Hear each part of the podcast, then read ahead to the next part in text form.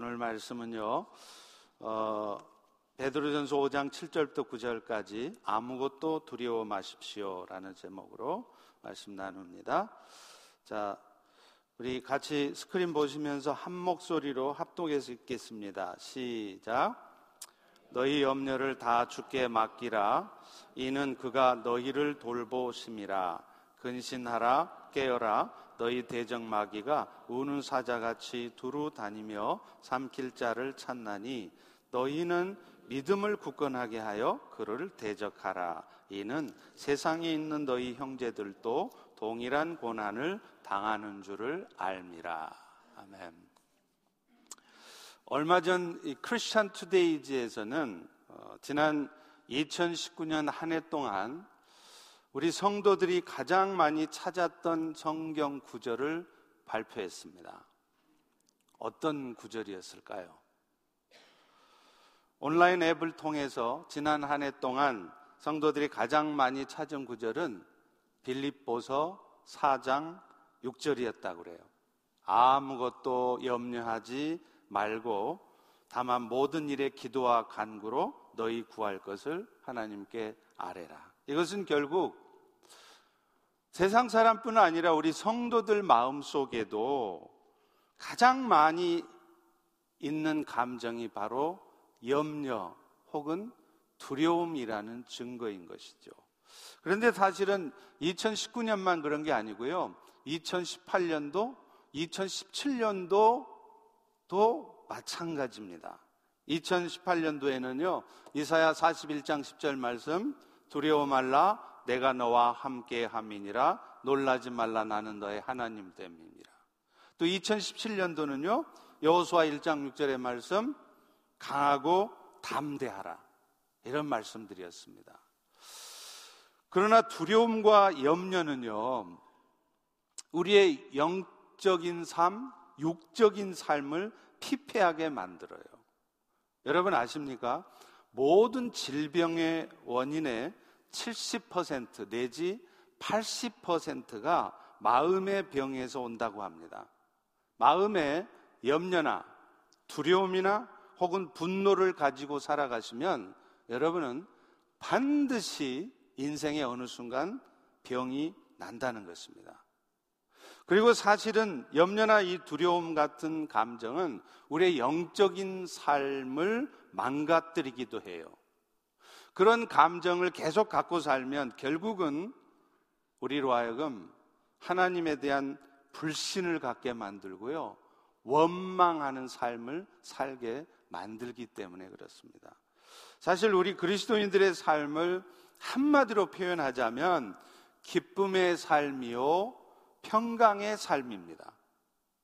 아무리 힘들고 어려운 상황에 처해도요, 예수님의 십자가의 은혜로 말미암아 주어진 영원한 생명의 은혜를 생각하면 우리는 기뻐하고 감사할 수 있습니다.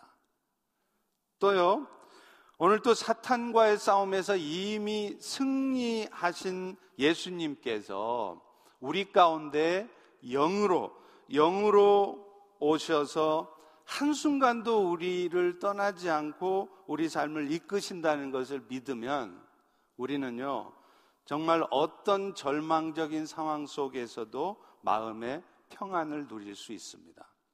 그런데 안타깝게도 많은 성도들의 실제 삶의 모습은 그렇지 못한 것 같습니다.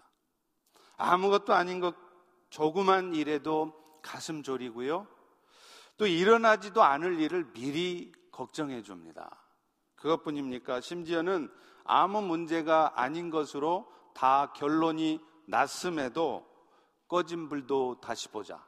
그러면서 끝까지 애프터 서비스 하면서 끝까지 걱정해 주는 거예요. 그야말로 걱정의 사명을 띠고 이 땅에 태어난 것 같습니다. 그런 우리들을 향해서 오늘 본문의 말씀은 주님께서는 우리에게 어떤 삶을 살라고 말씀하시는지 또 그런 삶이 가능한 이유가 무엇인지에 대해서 말씀해 주고 있어요. 우리 다 같이 7절의 말씀 읽어봅니다. 시작. 너희 염려를 다 주께 맡겨라. 이는 저가 너희를 권고하십니다. 여기서 염려 에 해당하는 단어가 헬라어로는 메리난이라는 단어인데요. 이 뜻이 뭐냐면 악한 자들로부터 받는 핍박뿐만이 아니라 우리의 내면에 스스로 갖게 되는 여러 가지 걱정, 고민 이런 거를 말해요. 실제로 실제로 우리 그리스도인들이 염려하거나 자꾸 두려움을 갖게 되는 이유를 보면 외부의 어떤 공격이나 핍박 때문에 갖게 되는 염려, 두려움도 있지만 우리 내면의 문제들일 경우도 많습니다. 다시 말하면 갖지 않아도 될 염려와 두려움을 스스로 갖게 된다는 거예요. 그래서 마태복음 6장 25절에 보면 그런 사람들의 모습을 이렇게 말합니다. 목숨을 위해서 무엇을 먹을까, 무엇을 마실까, 몸을 위해서 무엇을 입을까 염려한다. 이렇게 말이죠. 여러분, 실제로 우리가 갖고 있는 염려와 두려움의 이유들을 보면 이런 내면적인 문제 때문에 다시 말하면 오늘도 내가 어떤 욕심을 가지고 갖지 않아도 되고 심지어는 가져서는 안 되는 그런 생각들, 그런 욕심을 가지고 살아가다 보니까 어쩔 수 없이 갖게 되는 염려, 두려움이 많다는 것이죠. 그런데 여러분 성경은요, 어떤 이유에서건 모든 종류의 염려와 두려움은 결코 우리 그리스도인들이 갖고 있어서는 안 되는 마음이라고 말합니다. 그러니까 지금 이 순간 어떤 이유에서건 여러분 마음속에 염려가 자리하고 있다거나 두려운 마음이 있다면 그것은 그리스도인의 합당한 삶의 모습이 아니라는 거예요. 만약 우리의 마음에 염려의 마음이 있다면 그것은 절대로 성령께서 주신 마음이 아니기 때문에 그렇습니다. 디모데후서 1장 7절에도 말씀합니다. 하나님이 우리에게 주신 것은 두려워하는 마음이 아니요 오직 능력과 사랑과 절제의 마음이라 이렇게 말해요. 근데 여기서 마음이라는 단어가 영어 성경에 보면 heart, mind 이렇게 돼 있지 않고 spirit이라고 돼 있어요. 그러니까 이 말은 무슨 말입니까? 하나님은 우리에게 능력과 사랑과 절제의 영을 주셨지 우리로 하여금 염려하게 만들고 두려워하게 만드는 영을 주신 바가 없다는 말이죠. 사랑하는 성도 여러분, 지금 이 순간에도 성령께서는 우리에게 능력을 주시는 영이십니다. 참으로 사랑하기 힘들고 사랑하고 싶지도 않은 사람까지도 사랑할 수 있게 만드는 힘을 주시는 영이십니다. 그리고 여러분이 빠질 수밖에 없는 더러움과 죄악으로부터 벗어날 수 있도록 여러분을 도우시는 영이십니다. 그런데 그 과정에서 여러분들이 어떤 이유에서건 마음속에 불안한 마음이나 두려운 마음이나 불편한 마음이 생겼다면 그것은 100%입니다. 1%의 애누리도 없이 100% 성령께서 주신 마음이 아닙니다. 사탄이 여러분의 마음 속에 집어 넣어준 마음인 것입니다. 오늘 본문 8절에도 말씀합니다. 근신하라, 깨어라. 너희 대적 마귀가 우는 사자같이 두루 삼킬 달을 찾는다. 사탄은요, 오늘 또 우리 성도들의 마음 속에 두려움을 넣어줘요. 염려하게 만들어요. 그럴듯한 합당한 이유를 들어서 결국은 우리를 어둠 속으로 몰고 갑니다. 그럴 때 여러분 정신 차리시라는 거예요. 두려움과 염려가 두려우는 순간 정신을 차리고 이 마음은 사탄이 주는 마음인 것을 깨달아야 한다는 것이죠. 그리고 그런 어두운 마음에 여러분이 빠져 계시면 안 됩니다. 만약에 그런 마음에 여러분의 마음을 내어 맡기고 있다면 그것은 지금 여러분이 대정 마귀에게 사탄에게 삼키운 것이나 마찬가지입니다. 그래서 오늘 본문도 마음속에 염려가 드는 순간 그 모든 염려를 다 그리스도께 던져버리라. 이렇게 말한다는 것이죠. 오늘 본문에서 말하는 맡겨버린다는 단어가요. 헬라어로 하면 에피립산테스라는 단어인데 이 단어 뜻이 사실은 던져버린다는 뜻이에요. 이것은 마치 폭탄 돌리기 게임. 여러분 폭탄 돌리기 게임 해봤죠? 그 게임을 하면 자기에게 폭탄이 오면 어떻게 합니까? 얼른 옆 사람에게 바로 패스한다는 거예요. 그러듯이 염려가 여러분 마음속에 찾아오면 그 염려를 얼른 죽게 내 던져버리라는 거예요.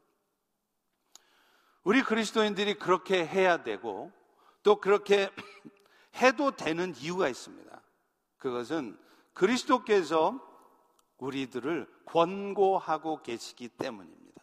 여기서 말하는 권고한다는 말은 헬라어로는 멜레이라고 하는데 돌보다 관심을 갖다 그런 뜻이에요. 특별히 이 권고하다라는 단어가 같이 쓰인 부분이 있어요.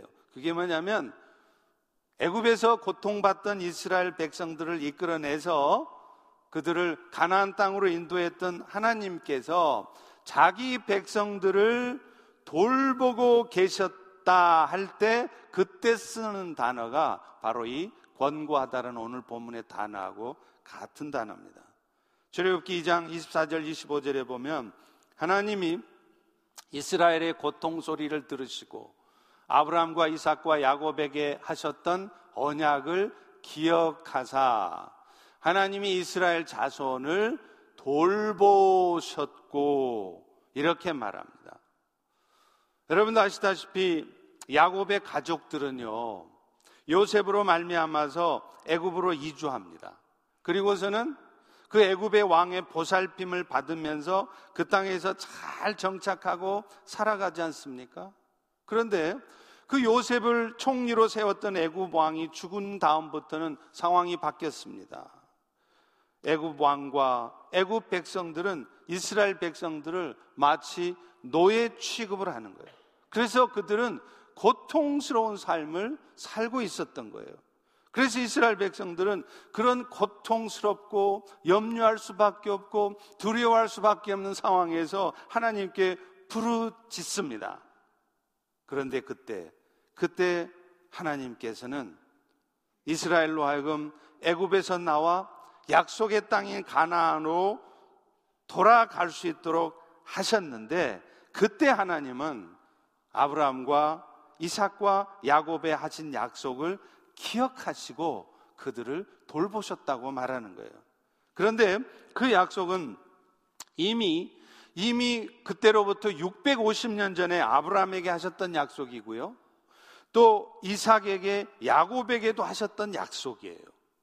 그래서 그 약속이 창세기 15장 13절, 15, 14, 16절에 나오는데요. 이렇게 말합니다. 여호와께서 아브라함에게 이르시는데 너는 반드시 알아라. 너의 자손이 이방에서 객이 되어서 그들을 섬길 것이고 그들은 400년 동안 너의 자손을 괴롭힐 것인데 그들이 섬기는 나라를 내가 징벌할 것이며 그때가 되면 너의 자손들이 큰 재물을 이끌고 나오게 될 것이다. 그래서 너의 자손은 4대 만에 4대 만에 이 땅으로 돌아올 것이다. 이렇게 약속을 하셨어요. 그런데 이 약속을 하나님께서는 기억하셨다는 거예요.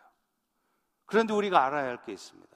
그 기억이라고 하는 것은 하나님께서 지금 그 약속을 해 놓으셨고 나서는 까마득히 그 약속을 잊어버렸다가 지금 이 순간에 그 기억을 되살렸다는 얘기가 아니에요. 그 약속을 한 시점부터 지금 이 순간까지 수백 년 동안 하나님은 그 약속을 늘 잊지 않고 염두에 두고 계셨으며 이제 때가 이르자 마침내 그 일을 약속을 실행하셨다는 의미인 것입니다. 즉 하나님께서는 이스라엘 백성들의 두려움과 염려 앞에서 그들의 부르짖음 앞에서 침묵하신 것 같았지만 계속해서 이스라엘의 눈물과 한숨을 일일이 기억하시면서 보고 계셨다는 거예요. 그리고 그 가운데에서 그들을 구원해 내실 계획을 이미 세워놓고 계셨고 이제 그 때를 기다리고 있었다는 것입니다. 사랑하는 성도 여러분, 사실 오늘 어떤 상황 속에서도 먼저는 두려워하지 않아도 될 이유가 여기에 있습니다. 하나님은 도무지 지금 내 아픔과 고통을 모르시는 것 같아요. 그래서 도대체 언제 이 고통을 나로부터 해방시켜 주실까 답답해 합니다. 그러나 기억하십시오. 지금 이런 상황 속에서도 하나님께서는 우리의 아픔과 고통과 부르짖음을 다 보고 계시고 듣고 계신다는 것이에요. 그리고 하나님의 때가 이를 때 우리를 향한 그 당신의 계획을 약속을 실행하신다는 것입니다. 그렇다면 그런 과정 속에서 우리가 그런 염려와 두려움에 우리의 마음을 빼앗기지 않으려면 어떻게 해야 될까요? 오늘 본문 마지막 절 9절은 이렇게 말합니다. 우리 9절을 다 같이 한번 읽습니다. 시작. 너희는 믿음을 굳건하게 하여 그를 대적해라. 이는 세상에 있는 너희 형제들도 동일한 고난을 당하는 줄을 알미라. 먼저는요, 먼저는 나만 이런 고통을 당하는 것이 아니라는 것을 알라는 거예요. 많은 경우에 우리 성도들은요, 나만 이 고통을 당한다고 생각해요. 나만 이 억울한 일들을 겪고 있다고 생각해요. 그런데 여러분, 그렇지 않습니다. 종류만 달랐지, 수많은 믿음의 형제들이 여러분이 겪고 있는 고난과 비슷한 고난을 다 겪고 있어요. 어떤 사람은 질병 때문에 생명이 왔다 갔다 하는 정도도 있고요. 어떤 사람은 경제적인 문제로 혹은 신분 문제로 또 어떤 사람은 관계 문제로 아파하고 있다는 것입니다. 그런데 왜 그런 일이 벌어지느냐 하면 사탄이 믿음의 사람들을 공격하기 때문이라는 겁니다. 요한복음 15장 18절 19절에도 이렇게 말씀합니다. 세상이 여기서 말하는 세상은 사탄을 얘기하겠죠. 사탄이 너희를 미워하고 공격하면 그래서 너희가 염려하고 두려울 수밖에 없는 상황이 되면 너희는 먼저 너희보다 먼저 나 예수를 미워한 줄을 알라는 거예요. 도리어 내가 너희를 세상에서 택했기 때문에 그래서 세상이 사탄이 너희를 공격하고 미워한다는 것입니다. 그러나 여러분, 그런 상황 속에서도 우리가 우리의 마음을 지키려면 어떻게 해야 되느냐면 흔들림 없는 믿음을 가져야 돼요. 그리고 그런 믿음을 가지고 마귀가 버려놓은 사탄이 버려놓은 상황을 여러분이 대적해서 이겨내셔야 된다는 거예요. 그리고 그 믿음은 어떤 상황 속에서도 우리를 향한 하나님의 사랑은 확고부동하다는 사실을 끝까지 붙드는 것입니다. 사랑하는 성도 여러분, 우리 주님의 사랑은 절대적이며 확고부동합니다. 그 무엇도 성도를 향한 하나님의 사랑을 이겨낼 수가 없어요. 다윗은 이런 하나님의 사랑을 시편에서 이렇게 표현합니다. 시편 139편 5절부터 8절이죠. 주께서 나의 앞뒤를 둘러싸시고 내게 안수하셨나이다. 내가 주의 영을 떠나 어디로 가며 주의 앞에서 어디로 피하겠습니까? 내가 하늘에 올라갈지라도 거기 계시며 심지어는 수월에 음부에 내 자리를 펼지라도 주께서는 거기 계십니다. 다윗의 삶은요, 우리가 아는 바대로 높아질 때도 있었고 낮아질 때도 있었습니다. 여러분도 다윗의 범죄에 대해 잘 알고 계시죠? 그러나 그는 그런 범죄를 범하기 전에는 하나님 앞에 귀하게 쓰임 받던 사람이에요. 다윗은 하나님의 큰 축복을 받습니다. 그래서 이스라엘의 왕이 되잖아요.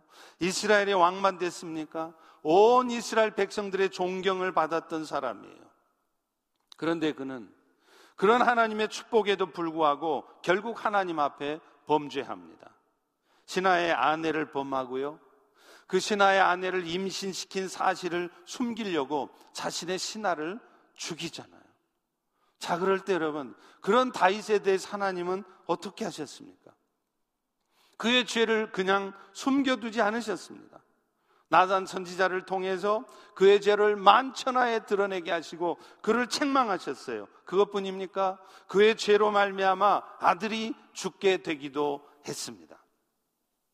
아마도 다윗 왕 역시 그런 하나님의 징계 앞에서 절망할 수밖에 없었을 거예요. 자신도 인정하고 싶지 않은 그런 자신의 연약함을 보면서 실망할 수밖에 없었을 것입니다. 그런데 참 재미있는 것은요, 주로 이런 일들이 어떨 때 일어나느냐면 하나님의 축복이 막 부어지고 있을 때 이런 일이 일어난다는 거예요. 그래서 섰다 하는 자는 넘어질까 조심하라고 얘기를 하는 것입니다. 그래서 하나님이 주신 축복으로 말미암아 막 들떠 있어요. 모든 게 잘 돼요. 그런데 몇 날이 지나지 않아서 곧바로 자신이 스스로 생각하기에도 실망할 수밖에 없는 염려와 두려움에 빠질 수밖에 없는 일이 터진다는 것이에요. 그럴 때 사탄은요, 낙심의 영을 우리 가운데 보냅니다. 그래서 우리 스스로를 정죄하게 만들고요, 우리를 낭망하게 만들어요. 자신에게 실망한 다이드 역시 시편 38편 17, 18절에 보면 이렇게 고백해요. 내가 넘어지게 되었고 지금 나의 근심이 항상 내 앞에 있사오니 내 죄를 슬퍼하나이다. 여러분 사실은 수많은 사람들에게 영적인 도전을 주었던 영국의 위대한 설교자 스펄전 아시죠? 스펄전도 그랬다는 거예요. 그는 급작스럽게 밀려드는 깜찍한 생각 때문에 자기 자신에 대한 절망 때문에 고통을 겪었대요. 아니 생각해 보세요. 스펄전처럼 훌륭한 목사가 어디 있습니까?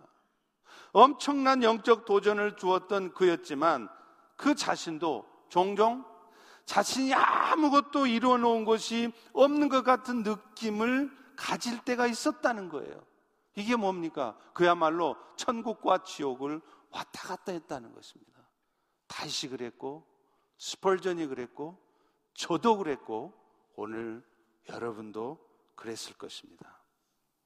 그러나 기억해야 될 것은 하나님은 그런 와중에도 결코 다윗을 버리지 않으셨다는 겁니다. 세상이 타락한 다윗을 얼마나 욕했겠어요. 왕이 돼가지고 말이야. 신하를 사랑하지는 못할 망정. 그렇게 욕하고 비난할 때조차도 하나님은 그를 지키셨습니다. 나중에는 바세바를 다시 아내로 주기까지 하지 않습니까? 또한 그 죽었던 아들을 대신해서 솔로몬을 주시기도 합니다. 물론 하나님은 그 과정에서 다윗의 죄에 대해서 혹독하게 다루시기도 했지만 그렇다고 무너졌던 다윗을 포기하지는 않으시고 다시 일으켜 세우셨다는 것이죠. 솔로몬의 탄생은 그 축복을 받을 만한 자격이 전혀 없는 다윗을 향한 하나님의 축복이었습니다. 결국 다윗을 향한 하나님의 사랑은 절대적으로 줄어들지 않았다는 것이죠. 심지어 그의 인생에서 가장 치욕스러웠을 때조차도 그의 인생에 있어서 가장 절망할 수밖에 없는 그 어둠의 골짜기를 통과할 때조차도 하나님은 한결같이 그 다윗을 돌보고 계셨던 것입니다. 여러분, 결국 내가 뭔가 축복을 많이 받은 것 같은 느낌이 드는 것과 상관없이 오히려 반대로 여러분이 마치 버림받은 자인 것처럼 느껴지는 그런 느낌과 상관없이 항상 하나님은 우리를 사랑의 눈으로 바라보고 계셨던 것입니다. 그래서 우리는 하나님의 그런 흔들림 없는 사랑에서 떠날 수 없고 그 사랑을 우리의 삶에서 쫓아낼 수도 없는 것입니다. 하나님은 심지어 우리가 스스로 얼마나 가치 없는 존재인가 이렇게 하나님 앞에 항변할 때조차도 그런 우리의 항변을 하나님은 받아들이지 않으십니다. 너는 여전히 가치 없는 존재가 아니라 나에게는 너무나도 소중하고 보배로운 존재라는 것이죠. 사도 바울은 어떻습니까? 그는 예수 믿는 사람을 잡아가두는 감찰관이었습니다. 스테판이 순교할 때도 앞장섰던 사람 아닙니까? 그런데 그런 악한 짓을 행하던 바울조차도 하나님은 계속 지켜보고 계셨습니다. 그래서 그는 그런 하나님의 사랑을 로마서 5장 8절에 이렇게 표현합니다. 우리가 아직 죄인 되었을 때에 그리스도께서 우리를 위하여 죽으심으로 우리에 대한 자기의 사랑을 확증하셨느니라. 바울은 이 부분에서 우리가라고 쓰고 있지만 사실은 내가라고 쓰고 싶었을 것입니다. 내가 아직 죄인 되었을 때, 내가 예수 믿는 사람 잡아가 둘 적에, 내가 하나님을 대적할 때, 그때도 하나님은 나를 사랑하되 자기 아들의 생명을 희생할 만큼 사랑하셨다는 것이에요. 그래서 그는 이어서 로마서 8장 38절과 39절에 가면 그런 하나님의 사랑을 최종적으로 이렇게 선포합니다. 내가 확신하는데 사망이든 생명이든 전사들이든 현재일이든 장래일이든 능력이든 높음이든 깊은 일이든 다른 어떤 피조물도 우리 주 예수 안에 있는 하나님의 사랑을 끊어낼 수 없다는 것입니다. 하나님은 우리가 절망 상태에 있을 때도 우리를 돌보고 계십니다. 그러나 그런 하나님의 사랑을 알지 못하는 우리는 그분께 때로는 좌절하고 그래서 그런 우리의 감정을, 느낌을 하나님 앞에 호소할 수도 있겠죠. 그러나 여러분, 적어도 그런 여러분들을 하나님께서 버리셨다는 생각을 가져서는 안 됩니다.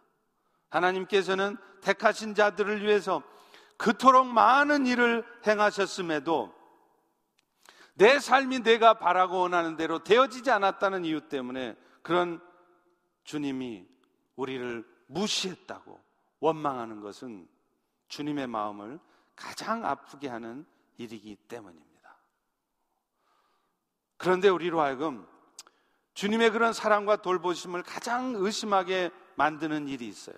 그것은 무엇보다도 우리의 삶에 대적자들이 있을 때입니다. 악인들이 여전히 불의를 행하고 그래서 그 불의한 일 때문에 내가 어려움을 겪고 있고 고통을 받고 있을 때 그리고 그 불의를 행한 자는 오히려 더 형통케 되어질 때 우리는 두려울 뿐만 아니라 하나님에 대한 신뢰조차 잃게 되는 것입니다. 그런 하나님을 내가 과연 내가 계속해서 믿을 필요가 있을 것인가? 그러나 그런 마음을 갖기 쉬운 우리들에게 시편 37편 1절 2절은 이렇게 말합니다. 악을 행하는 자들 때문에 불평하지 말며 불의를 행하는 자들을 시기하지 말지라. 악한 자들, 세상 사람들의 형통함을 부러워하지 말라는 거예요. 왜 그렇습니까? 그들은 풀과 같이 속히 배임을 당할 것이며 푸른 채소 같이 쇠잔할 것이기 때문입니다. 우리는 종종 악인 때문에 힘들어하는 경우가 있어요. 그래서 나도 모르게 악인과 똑같이 원망하고 미워하는 마음 가운데 갇히게 됩니다. 그런데 악인에 대해 하나님은 분명히 말씀하십니다. 그들이 불의를 통해서 형통케 되어지는 것에 대해 부러워하지 말라는 거예요. 왜냐하면 그들은 지금은 번성하는 것 같지만 잘 되는 것 같지만 풀과 같이 배임당할 것이라는 거예요. 여러분 한여름 잡초 얼마나 푸릇푸릇합니까? 그러나 그 잡초는 결국 겨울이 되면 쇠잔하게 돼 있습니다. 악인들이 그렇다는 거예요. 그러니 악인 때문에 내가 힘들어할 필요가 없습니다. 때가 되면 주께서 처리하시기 때문이죠. 그래서 시편 34편 19절 21절도 이렇게 말해요. 의인은 고난이 많으나 여호와께서 그의 모든 고난에서 건지시는도다. 악이 악인을 죽일 것이라. 의인을 미워하는 자는 벌을 받을 것이다. 여러분 모두는 다 의인입니다. 그런데 하나님은 뭐라고 그러십니까? 의인인 여러분을 미워하는 자는 벌을 받을 거라는 거예요. 그리고 그 일을 하나님께서는 누구를 통해서 하시느냐면 또 다른 악인을 통해서 하신다는 거예요. 그래서 여러분 다윗은 자신을 죽이고자 했던 사울 왕에 대해서 이렇게 말합니다. 사무엘상 24장 12절입니다. 여호와께서 나와 왕 사이를 판단하사 여호와께서 나를 위해 왕에게 보복하시려니와 내 손으로는 왕을 해야지 않겠습니다. 이에 속담에 말하기를 악은 악인에게서 난다 하였으니 의인인 나는 내 손으로 왕을 처단하지 않겠습니다. 과연 어떤 일이 벌어졌습니까? 하나님은 또 다른 악인인 블레셋의 병사를 통해서 사울을 죽이십니다. 다윗이 악을 행하는 자 때문에 불평하지 않고 원망하지 않고 죽게 맡기고 있으니까 하나님께서는 악인을 통해 그 악을 벌하신 것입니다. 여러분 이번에 중국 우한의 코로나 변종 바이러스 때문에 온통 세계가 난립니다. 이미 확진자가 만 명을 넘어서서 2만 명에 가깝습니다.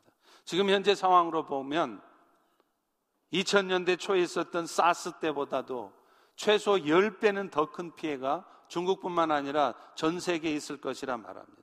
그런데 여러분 가만 보면 이런 일들도 하나님이 하시는 일들 중에 하나라고 보여져요. 2013년도에 시진핑 주석은요, 취임하면서 첫 연설에서 중국의 부흥을 의미하는 중국몽, 중국몽, 이것에 대해서 얘기했습니다. 이제 중국은 공산당 창건 100주년이 되는 2021년이 되면 샤오캉 사회를 이룰 것이며 또 중화인민공화국 수립 100주년이 되는 2040년이 되면 따통 대동 사회를 이룰 것이라고 말했습니다. 이 따통이라는 말은 무슨 말이냐면 원래 공자가 한 말이에요. 유토피아와 같은 사회를 말합니다. 그리고 샤오캉, 소강이라는 말은 이 따통 사회가 이루어지기 전에 전 단계를 말해요. 그래서 그 나라가 기본적인 복지가 다 보장이 되어서 모든 인민이 잘 사는 나라가 되는 것, 그게 바로 샤오캉입니다. 여러분, 나라가 잘 살게, 잘 살게 되게 하겠다는데 누가 싫어하겠어요? 그런데 문제는요, 그것을 이루기 위해서 시진핑 주석이 한 짓입니다. 그는 가장 먼저 중국 내에 점점 번창해가는 기독교를 탄압했습니다. 그래서 2013년부터 교회를 핍박하기 시작해서 예배당을 폐쇄하고요. 심지어는 십자가를 불태웠습니다. 현재 중국은 기독교 밖의 국가 순위가 무려 23위까지 치올랐습니다. 그때부터 오늘의 사태는 이미 예견되었는지 모릅니다. 사실 기도를 많이 하시는 분들은 이미 시진핑 주석의 시대가 곧 마감될 것이라 했습니다. 이번 사건들을 통해서 시진핑의 시대가 곧 끝난다는 것이죠. 그 예언은 지금 적중해 가고 있습니다. 중국몽은 그야말로 꿈이 아니라 한낱 헛된 꿈, 환상이 돼버릴 날이 곧 온다는 것입니다. 그 이유는 무엇입니까? 하나님을 겁없이 대적했기 때문에 그래요. 하나님께서는 반드시 우리의 대적자들을 손보십니다. 의인은 여러분들을 힘들게 하고 고통스럽게 하는 것을 성경은 뭐라 그랬느냐면 여호와의 눈동자를 찌르는 것이라고 얘기했어요. 왜요? 하나님은 계속해서 의인인 여러분들을 지켜보고 있는데 그 사랑받는 의인인 여러분들을 사탄이 누군가가 계속 공격하고 힘들게 하면 그것을 쳐다보는 여호와의 눈이 아플 것이기 때문에 그렇습니다. 그러나 하나님은 그런 대적자들을 결코 가만히 보고만 계시지 않습니다. 반드시 손보십니다. 다만 그 과정에서 하나님은 그런 대적자들을 통해서 우리를 테스트 하시는 거예요. 그런 어려운 상황 속에서도 우리가 하나님을 향한 신뢰를 잃지 않는지, 그래서 끝까지 순종하고 있는지를 보시는 것입니다. 그리고 또 우리로 하여금 하나님의 때를 기다리게 하는 인내를 배우게 하시는 것입니다. 그래서 종국에는 이 모든 일들을 하나님이 하시는 일이라는 것을 철저히 깨닫게 하시는 것이죠. 그리고 하나님 보시기에 그 목적이 이루어졌다 싶으면 하나님은 한순간에 우리의 대적자들을 손보십니다. 여러분이 염려하고 두려워할 수밖에 없었던 그 삶의 문제들은 한순간에 해결하신다는 거예요. 그러므로 여러분, 악을 행하는 자들 때문에 불평하지 않아도 됩니다. 불의를 행하면서도 여전히 형통한 삶을 사는 사람들을 불효하지 마십시오. 주께서 갚으실 것이기 때문에 그렇습니다. 사랑하는 성도 여러분, 여러분이 마귀의 영으로부터 공격을 받아서 낙심할 수밖에 없는 상황에 처해 있다면 먼저 여러분 스스로의 힘으로 그것을 해결해 보려고 하지 마시기를 바랍니다. 여러분 이것은 절대로 인간적인 힘이나 물리적인 힘으로 감당할 수 없습니다. 친구들과의 대화를 통해서 심지어는 상담을 통해서도 궁극적인 해결을 받을 수 없습니다. 왜 그렇습니까? 이런 문제들은 결국은 영적인 문제이고 사탄과의 영적 싸움이기 때문에 그렇습니다. 오직 영으로 싸울 수밖에 없기 때문이에요. 그래서 시편 기자는 시편 42편에 이렇게 고백합니다. 사슴이 신의 물을 찾기에 갈급함 같이 내 영혼이 주를 찾기에 갈급합니다. 사람들이 종일 내게 하는 말이 네가 믿는 하나님은 어디 있느냐 하오니 내 눈물이 주야로 내 음식이 됩니다. 내 영혼아 네가 어찌해서 낙심하고 어찌해서 내 속에서 불안해하느냐 너는 하나님께만 소망을 두라 그가 나타나서 도우심으로 말미암아 내가 여전히 찬송하리로다. 낙심의 영으로부터 공격을 받을 때 우리는 기도조차 하기 싫어집니다. 그러나 그런 가운데서도 밀실에 들어가 주님의 임재 가운데 거하셔야 합니다. 그렇지 않으면 절대로 그 어둠에서 빠져나올 수 없기 때문입니다. 우리를 염려와 두려움과 절망의 나락에서 건져 올리는 것은 성령께서 하실 일입니다. 그러니 우리는 그저 그분 앞에 정직하게 있는 그대로 나아가야 하는 것입니다. 성령님께 내가 얼마나 무기력하고 약한 존재인지, 심지어는 내가 얼마나 악하고 못돼 먹은 존재인지 있는 그대로를 주님께 아뢰시기 바랍니다. 예수님, 저는 지금 메말라 있습니다. 저에게는 지금 기도할 힘조차 없습니다.